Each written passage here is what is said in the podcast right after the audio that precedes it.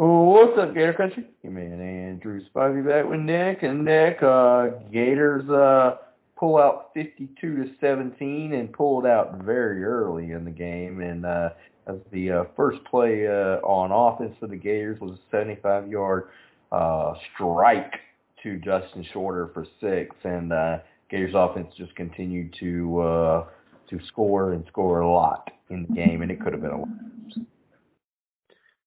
Yeah, I mean, we, uh, Andrew, we mentioned, uh, you know, a few weeks ago, we love, we love these types of games, right? We love when the Gators can pull out to, you know, an early lead because it, you know, allows opportunity for a lot of these younger players that we just might not be able to see, you know, uh, in a, in another game this season. Uh, I think we saw 71 different Gators play in the game. That's, that's a really high number. Um, I don't think the Gators will quite see that many again this year. So, um, you know, we saw a lot of players a lot of young guys contribute. Uh, 17 different players offensively touch the football. And Andrew, I think we saw I think we saw a lot of good things from from from some younger guys that again are not going to be able to really show what they're capable of in another game this season. Uh, you know, we can hope the Gators can blow out you know another team here and there, but you know, it was a game where with a lot of reps for these younger guys, and and and that that in itself is a step forward, in my opinion, uh, for this football program. Yeah, absolutely. I mean, you look at you look at the numbers. Richardson was eight of 10, 240, two touchdowns. They look really good. We expected that to look really good. Um, uh, Jalen Kitna came in eight of 12, 152 yards with a BB of a strike to Caleb Douglas. Where I don't know that if you could have set it in the the route any better on on the board or whatever, it could have been thrown any better. Perfect throw and catch uh, there. And Kitna looked good. You know, I, I thought Kitna was kind of what I had been told he was, and that's a guy who who understands the offense um, who understands where to go with the ball. Maybe isn't the most athletic. Maybe isn't the guy who um, has the biggest arm strength or whatever, but is a guy that knows where to go with the ball um, and and when to throw the ball. And I, I think that that's exactly what we've seen from him, um, and I liked it. And you know, I think that has to give the coaching staff a lot of confidence going forward that okay, you know, if Anthony's helmet comes off or if his, you know, shoes come untied or whatever, that you feel like you can go in with Kitna and run pretty much the whole playbook. Uh, obviously, we'll see when Jack Miller comes back, uh, probably this week. Um, you know how that shakes out, but I, I think it's a lot of positives uh, from the quarterback standpoint in general um, that Kitna was able to come in and do what he was doing. Obviously, it's Eastern Washington, but like I told you yesterday, it's that's what you're supposed to do. You can only do what you're supposed to do against teams like this. I agree. And I mean, you look at Anthony Richardson, right? And like you said, he did everything, you know, that we expected him to do and probably a little bit more, but he did everything we expected him to do. And then Jalen Kitna got his, you know, first opportunity to take a few snaps, uh, under center. And I don't care what level of competition you're playing. If you can go out and perform like Kitna did in, in your first, you know, snaps in a, in, in a college uniform, that's impressive regardless of the competition. Uh, Emory Jones, you know, his first snap under center, he, he muffed it. He, he fumbled. Um, so I, I think it, I think it just, it says a lot about Kitna and, and, and just, you know, the command and control he had of the offense. I know it was against Eastern Washington. Um, and, you know, but I, I just think, you know, if you're able to go into a game like that and, and don't forget guys, he was somewhat thrown into the fire. I mean, he, you know, I know that he in the back of his mind expected to to play in the second half, right? To play, you know, after halftime, third, fourth quarter, uh, kind of when the game's out of hand. But he had to go in there when the game was 14 to three, I believe, after Richardson uh, went, you know, tweaked his his leg. Um, he had to go in there and and he completed two passes for I believe 31 yards. Uh, so he was even put into the game when he was not expecting it, and he performed at a high level. Uh, like I said, I, I, regardless of the competition, um, I think Kitna played great. I thought he commanded the offense well. I thought, you know, you talk about that throw to Caleb Douglas. I don't think you could even put it in a better spot. That was, I mean, the the throw had to be perfect. Caleb Douglas did have him beat, but the throw had to be perfect, and it was. Yeah, and I mean, you know, the um the the other incompletion to Caleb Douglas where um the defender knocked it down I mean, it was it was a pretty good pass. I mean, um, and you know, obviously you would have liked it to be a, a little bit further downfield, but the defender had pretty good coverage there and, and made a good play. It wasn't a bad uh, bad throw, uh, or that bad of a throw, and um, you know, it wasn't intercepted or anything like that. So, uh, you know, again, I think that when you look at this overall, there's a lot of positives, and I'm gonna, I'm gonna say this: the biggest positive though for me was seeing 13 offensive linemen play and 13 offensive linemen get nasty. Where you know you you've seen an offensive line for the first time in a long time that has guys that from from one to 13 that can get out there and play nasty physical football. Um, Austin Barber, by the way, their poor guy on Eastern Washington was driven 10 yards, and the whole time Barber's just putting him on skates. Um, Austin's really taken off in my eyes, but um, you know you were able to see um, Cam Waites.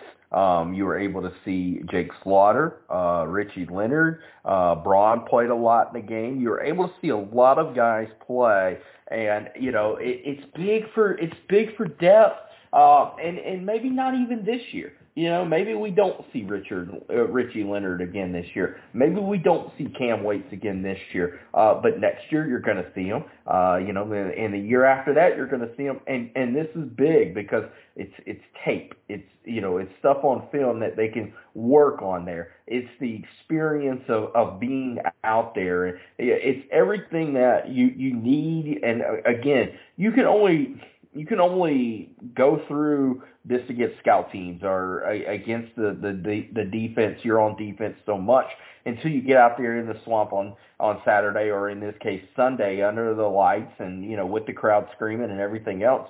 And, and have it. And for the first time in a long time, an offensive line that just did not have a drastic drop off from one to thirteen, and I was just uh, incredibly impressed by them. Right, and you know, to to make another point there, it was late in the fourth quarter when you know Florida was throwing out two to three walk-on running backs in the game, and they were clipping 15 yards a pop. Uh, yeah. and, and and that wasn't because they're you know superstar athletes or superstar players. That was because the offensive line was getting mean, getting nasty. Uh, so you know, credit to them, credit to the entire team. Really, they, they you know the offense. I thought you know the first and second team offense. They, they you know they pretty much played pretty efficiently all game long. Um, and, and, and like you said, you know, th- these type of games, they're not necessarily creating depth for this season. It, in my opinion, it's more so, you know, creating depth for next year and the year after that. I mean, you look at, you know, the, the wide receivers that played, those guys haven't made a serious impact this year and they probably won't. But next year, you're going to see Reynolds, you're going to see Frazier's, you're going to see, um, you know, these Caleb guys, Douglas. you know, Caleb Douglas, you're going to see Ja'Markis Weston. You're going to see these guys have a serious impact on this team. Uh, and, and they're only going to get better via repetition. And so that's exactly what um, Sunday was about. Yeah, I mean, you know, it, it, it's just it's it's it's an opportunity too to say, okay, well, you know, maybe you know in practice we give Caleb Douglas a look or, or, or whatever it may be. You know, maybe you give them another look and, you know, maybe you, you have a play for them later in the season or whatever it is. But it's just big. It, it's, it's so big to, to have games like this. And, you know, I, again, I, I know that, you know, a lot of people don't like the cupcake games and, and everything else. And I, I get it. I, I, I do. I get it. I, I'm, I'm, I'm one of those who, hey, I love seeing the the Utah game. The, the Utah game's fun. Um, I, I love those, but I think for from a program in general, you need at least one of these games that you can relax a little bit, get a lot of guys in there to play, and then if you dominate, you've got to be able to dominate these games. You know, you can't have a, a situation where you're like Texas A&M and you and you lose to to App State or or whatever, or a situation like last year with Florida where they had Samford and they you know almost lose. They have to battle. Um, you, you can't have that happen. But um, it's just it's big. But for me, the the biggest thing was just seeing the the the level that it was not a huge drop off and and that's a credit to this coaching staff and that's a credit to what the future is going to be uh, for this program going forward it's just it, it's a lot of positives and you know, obviously you can't read too much into it, but for me, the positives definitely outweigh um, the negatives in this game. And uh, you, you look at just, uh, you know, the defense. And I, you know, again, I know the defense had some struggles early on. They buckled down, uh, you know, later in the game. But I think we were able to see some guys like Diwun Black play, uh, like. Uh, Corey Collier play. Uh, you know, we were able to see several guys get some playing time that maybe haven't. And you know, who knows? Maybe we could see more of that in later in the season if guys continue to struggle. You know, if uh, Ventrell Miller, you know, has to come out again in the game. You know, maybe maybe Diwun Black's now ready to go in the game and can give you that flexibility or or, or whatever. I'm just saying, games like this matter uh, in a lot of different ways. And you know, while we never expect you know it to pay off, injuries happen. They just do. Right. And you know, you mentioned the defense. Well, this was a defense, you know, last year that gave up 52 points to Samford, like you mentioned. Uh, and you know, you know, at times on Sunday, you know, this Gator defense they did get pushed around. You know, they they gave up over 400 offensive or yeah, 400 yards. But I think the most important thing is that they got stops ultimately when they needed to. Um, this is a team. This is a defense that did not lay down yesterday. I mean, they the first team only gave up three points. Mm-hmm. So although they although they you know although they got beat around and, and pushed around a little bit at times, they made stops when they needed to, and I think that's that's that's the difference when you're looking at this defense from last year to this season is that they didn't lay down. They didn't just give up and just give up chunk plays after chunk plays after chunk plays. Yeah, they gave up first downs, they gave up some yards, but they got stops ultimately when they needed to.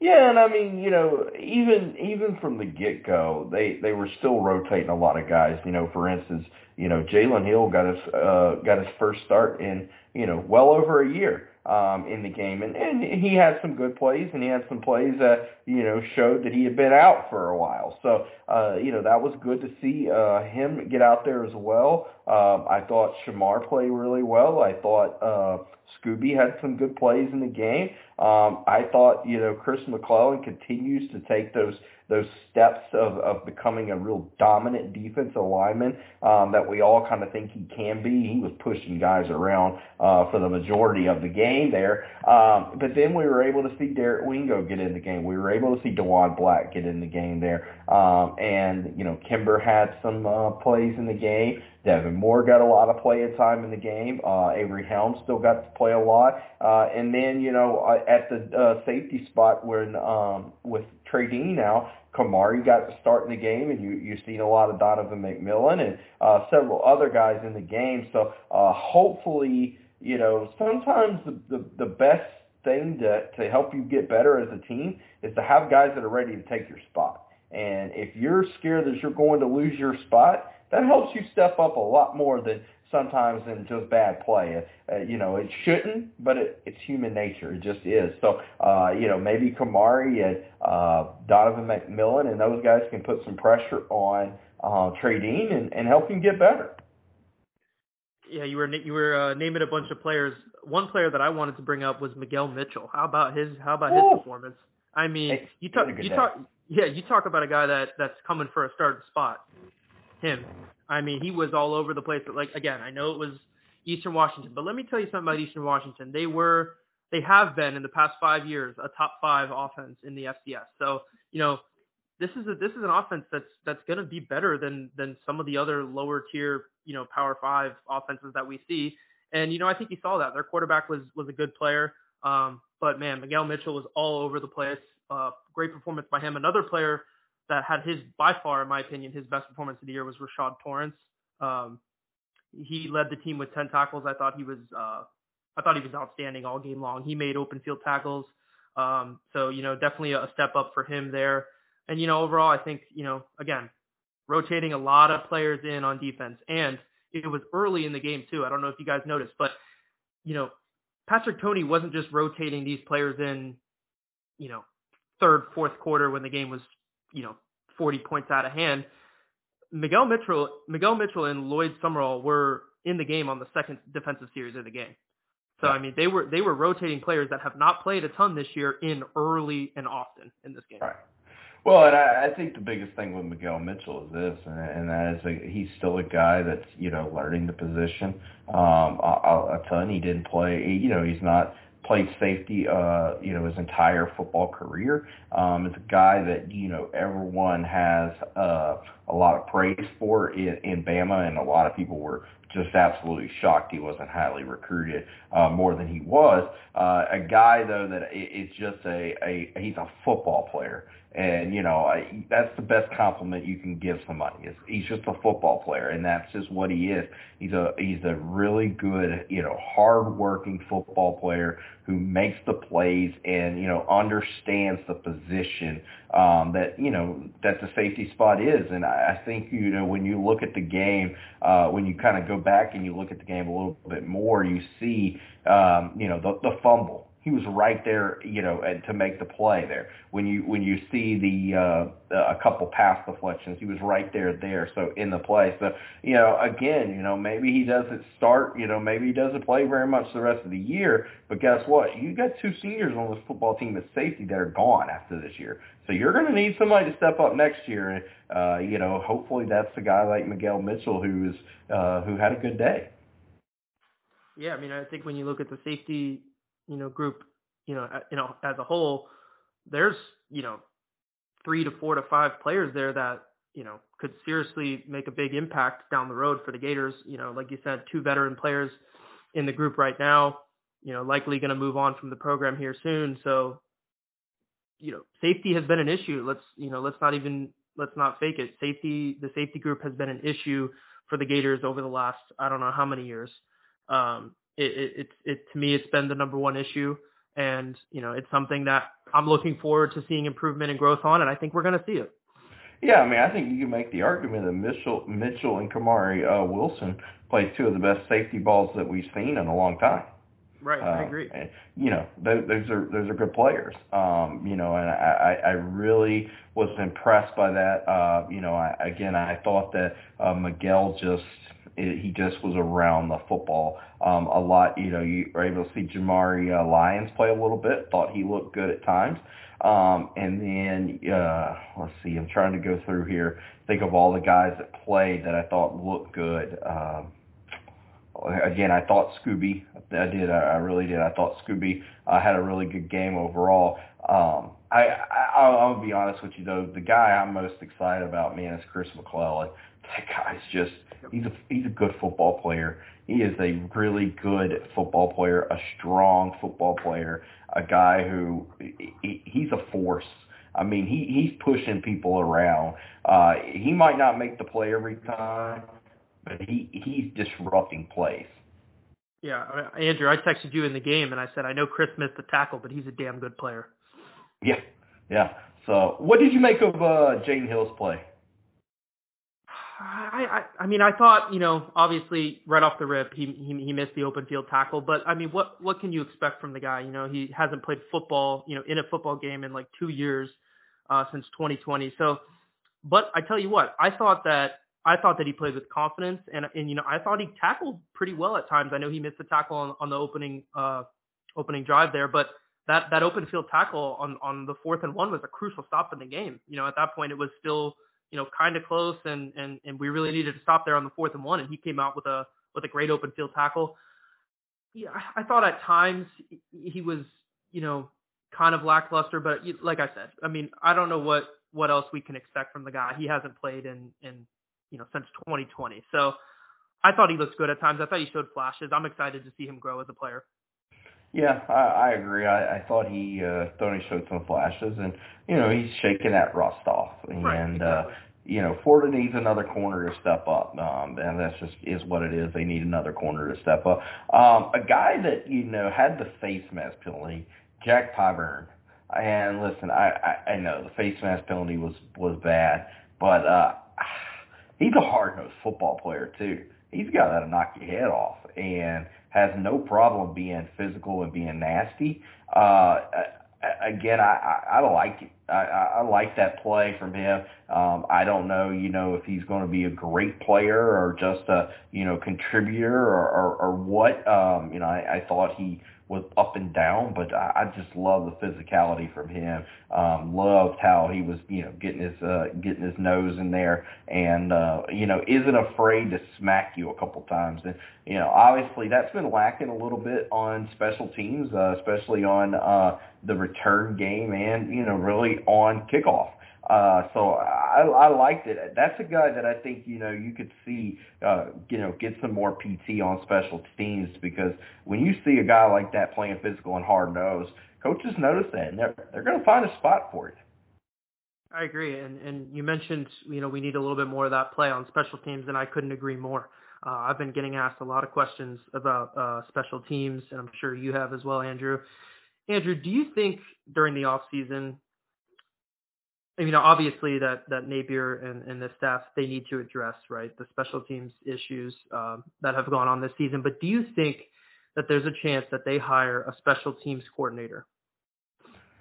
Um, you know, I don't know. I mean, they have, you know, the guy who's uh, director of that and, you know, everything else. Uh, it, it's a tough spot because – you know, obviously, you know, now with the 10 coaches, you, you, you have that, but, you know, the, the focus that Billy Napier has on the offensive line and, and wanting the two offensive line coaches there, that kind of, you know, well, then kind of, it does. It takes away from having it.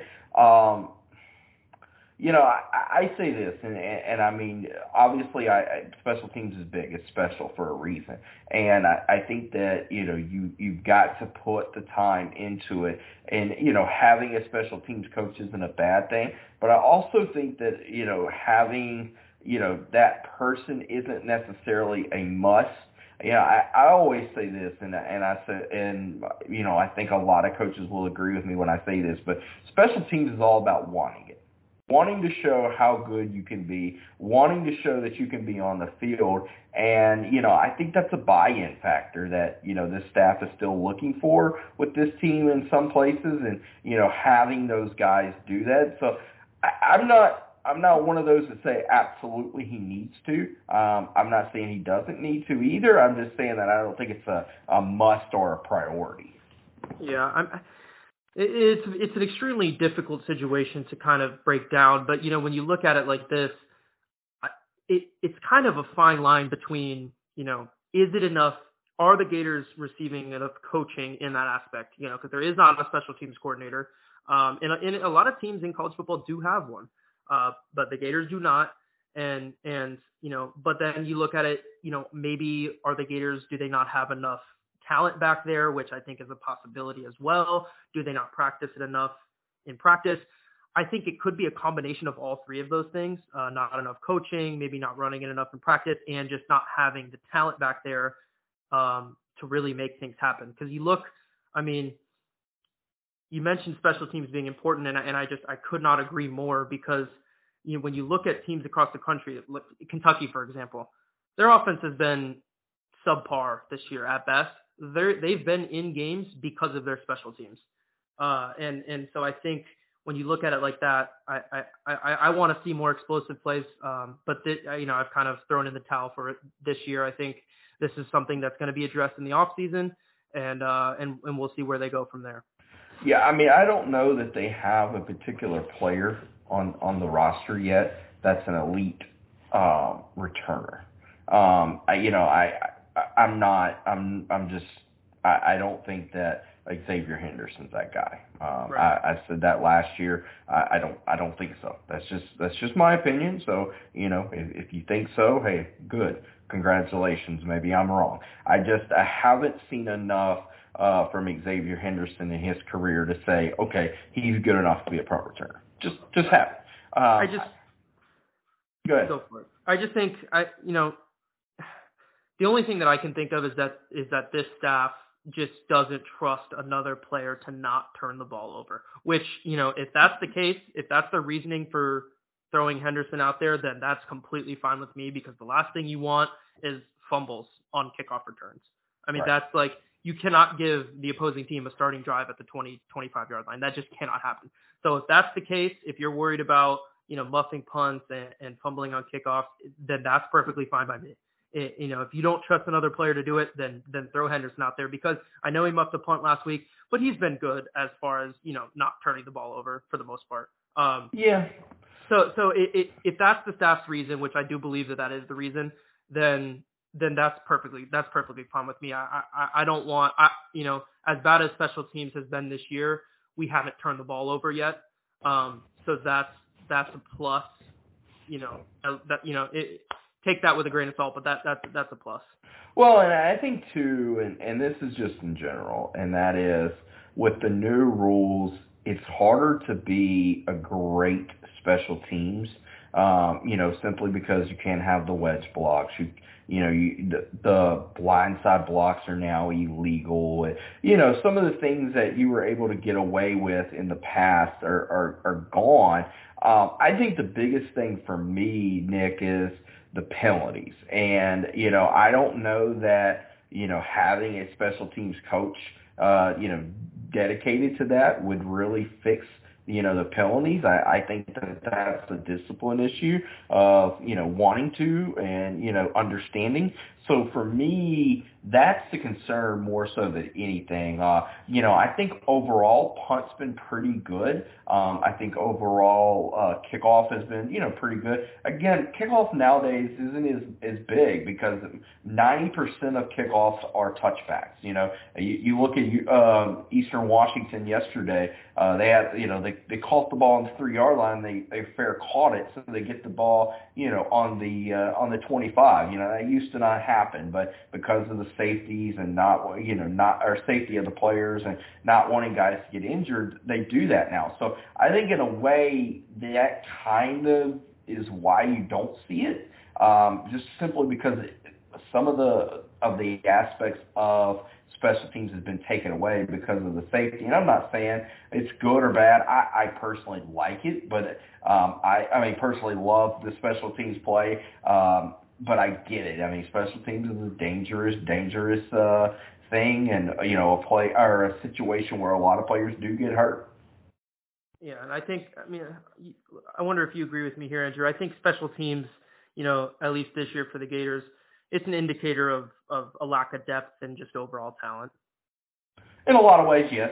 Um, yeah, I mean, you, know. I, you have a bunch of players that just haven't played a lot of football uh, on that, you know, kickoff return team, and and and I think it's showing. Um, you know, I hope the Gators take a step forward in this direction this season. I just I think ultimately this is something that Napier uh, is going to have to just you know address after the season. Well, and I think the biggest thing is this, and from from knowing Billy and um, you know following him throughout his career, but um, also knowing several people who know him really well, and that is he is a guy who is always, always looking to fix his program, and is a guy who's always kind of checking and you know uh, making sure that things are going right. And the moment he thinks that something's not right, he's going to address it. So if he feels it's something that he can address and get better at, 100% I expect it to be addressed. Um, you know, I, I, again, you're at a tough spot, you know, in a program because, you know, I, again, he, he was, tr- you're, you're trying now to, to get in as quick as you can. You got to get a staff together for the portal, that kind of stuff. And you're still also trying to still figure out, you know, what you have talent wise and everything else. So it's, it's, it's always different. You, you, you have to, um, improve every year and there's always going to be something from year one that you want to fix and change and there may even be a coach or two that you know maybe you thought was going to be really good that's not. Not that I think so I think he has a really good coaching staff but there's always things that you look back and say okay I could have done that differently and from knowing Billy he's a guy who will. He'll fix it um again, I, I don't know that I say that he absolutely needs a special teams coordinator. Um, maybe just more of a focus on special teams. You know, and uh, you mentioned, you know, kind of making some changes. I think we saw a subtle change, you know, even even on Sunday. Uh, we, we, we all saw Trey Smack do the kickoffs, who mm-hmm. has yet to play this year. Uh, and, and this is something that I, I, I thought was going to be the case um, at the beginning of the season. You know, Napier mentioned multiple times – that, you know, there's a possibility they both play. And we hadn't seen it up until last week, but we saw Smack kick off and he did, you know, he did well. He did what he was supposed to do. And, and, and I think that that's, you know, there was there was some talk on on Mihalek and his kickoffs. You know, this season he was kind of scaring me a little bit, Andrew, putting it putting it way off to the left corner of the end zone, and it ended up biting him. Right, it ended up uh, he ended up kicking it out of bounds one time. Um, and you know, I don't know if that was you know by design or if that's just his tendency for kicking. I I, I don't know the answer to that, but I know that Smack came in and kicked the ball well. Um, so you know, I, I you know, it's a very very very small change, and and one that maybe isn't as impactful as some other ones might be. But I mean, I I, I think it shows that Napier is at least looking into the situation.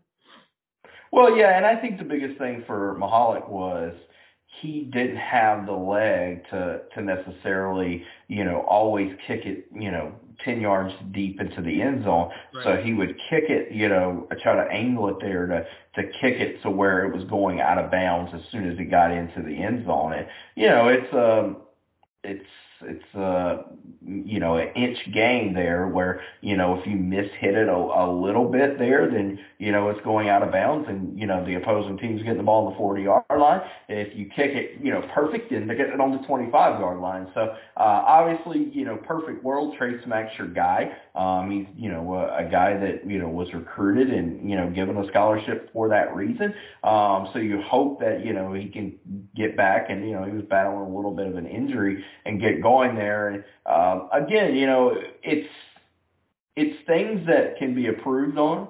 Um, I, I think the biggest thing for me, Nick, is it's things that are big but small. You know, it's it, we're not talking about a team who's you know, as undisciplined as they have been in the past. We're not talking about a team that's not playing hard. You know, we're talking about some little things that are, you know, more so technical um, that can be fixed there. And, you know, for me, that's a lot more important than talking about a team that isn't physical or a team that's, you know, giving up and not playing hard. So, uh, again, all things are positive. I've said it before and I'll say it again. The future is bright for the Florida Gators under Billy Napier. Uh, Billy Napier is a heck of a football coach um, and a guy who's going to win a lot of football games at the University of Florida and, in my opinion, some championships. Yeah, I couldn't agree more. Um, you know, very pleased with what what Napier and the staff has done. You know, just as far as shaping the culture of this program to this point in the season. A lot of football left this season, guys. A lot of football. I know there's a lot of predictions flying around uh, left and right, but you know, ton of football left to play. A lot, a lot more SEC games to play. Some good teams the the Gators still have to face. Um, so let's just see how it plays out. Yeah, uh, you know, I, I said this, and and I, I think this is the case, and um, you know, the rest of October will kind of decide the the season for Florida. Um, you know, you you look at uh, Missouri coming up this week uh, for homecoming. It's going to be a good crowd. Then you have LSU coming in at seven o'clock for a night game the following week. LSU's always a good game, and then you have Georgia in the cocktail party. So, um, you know, back to, back to back SEC games, and uh, you know, I think that that's going to decide whether the Gators are uh, are nine and three football team or eight and four football team or are worse. And uh, you know, obviously, you know, November's not easy. You got to go to A and M, even though I think A and M's not very good. Um, you got Carolina and you got Florida State. Um, those are three games that are that are tough games that are going to be, you know, uh, games you have to play well and uh, have the right mindset with. But I think these next three games are the most pivotal games for this team going forward, and will kind of define how we look back at this season and say, uh, was this season a, a you know a, a very successful one, or did it have some disappointments? Uh, you know, again, Anthony Richardson playing good ball. You got these games at home. Uh, you need to take care of business. Yeah, I mean, I think you could argue the next two games are are extremely important for the Gators season, right? You know, you got you know, got a game against Missouri, homecoming game, like you said, is going to be a, a good environment. Um, Gators Gators have to find a way to win that game. They're they're right now they're ten and a half point favorites. Um, but but Mizzou, you know, it's it's not a team that you can sleep on, right? Georgia, we we, Should we, Georgia. all, yeah, we all saw we all saw what happened with the Georgia Missouri game, and let me tell you this: a good coaching staff from Missouri wins that football game, and it's not debatable. A good well, and here's the thing: Florida yeah. doesn't. Florida has historically not played well against Missouri. Right. So you know, I think Florida will come into this game understanding that they cannot take this game lightly. Uh, and you know we'll see how Georgia, I mean Georgia, Missouri responds from from that game. Uh, you know, that was a emotional game for them as well. Um, they got to make that long trip back. You know, we always talk about it for Florida. They got to make that long trip to Missouri. Well, now Missouri has to make that long trip uh, over to Gainesville, and um, you know Florida is on a short week. Um, you know, obviously Billy Napier and the staff started working a little bit on Missouri on Thursday of last week, uh, you know, when they were off for the hurricane. Um, but you're on a shorter week. You know, the team gets off on Monday and instead of, you know, starting day two of preparations on Tuesday, it'll be their first practice of preparation um, for Missouri. So a little bit shorter of a week, but, um, you know, as Napier said, you know, they're accustomed to it as a staff because they did it a lot at Lafayette. So uh, got to adjust and get ready for a good SEC team who, you know, had a tough loss. And uh, again, your goals of, of what you want to accomplish are still there. You just have to go take care of business and, and win football games and um, and play hard. I think that's the biggest thing is Anthony Richardson and those guys playing hard and having the fun. Right. I mean, you know, we'll get into you know the Missouri breakdown on our next podcast, and you know, entering the entering the game. But the the key to that game is going to be at the line of scrimmage. I mean, you watch. Missouri just you watch Missouri. Let's be honest, hang with Georgia on both sides of the football. Uh, so this is not a team they that do not like to throw the ball. Yeah, yeah. This is a this is a team that the Gators are going to have to they're going to have to win the game at the line of scrimmage on both sides. Uh, it's as simple as that. And for the first time in a long time, I think Florida can do that. You know, I think Florida physically physically on the offensive line with Stapleton and Sale. I think that they have these guys going right in the right direction there, and, and they can. I think they can win a line of scrimmage football game, um, and that's a big thing. You know, in the past, Florida has not been able to win line of scrimmage football games. They're very soft up front. Uh, they're very slow up front. Uh, this is a team now that's pretty physical up front, and the team that's uh, willing to get after it up front. So uh, overall, looking forward to it, and uh, yeah, so we'll be back on Friday, Nick, and we'll uh, we'll get into it, uh, talk a little bit um, at Missouri, Florida, and uh, preview that game, make some predictions and some predictions around the country. So uh, if you don't have anything, we'll get out of here. Yeah, I'm good. Uh, yeah, just appreciate it always coming on this podcast. A lot of fun. Yeah, absolutely. Make sure to check us out on GatorCountry.com, uh, on the on the web and on Twitter, as we'll be having lots of coverage. Uh, should be a good recruiting weekend as well. And uh, yeah, we'll be back on Friday to uh, preview Gators and Tigers in the swamp for homecoming.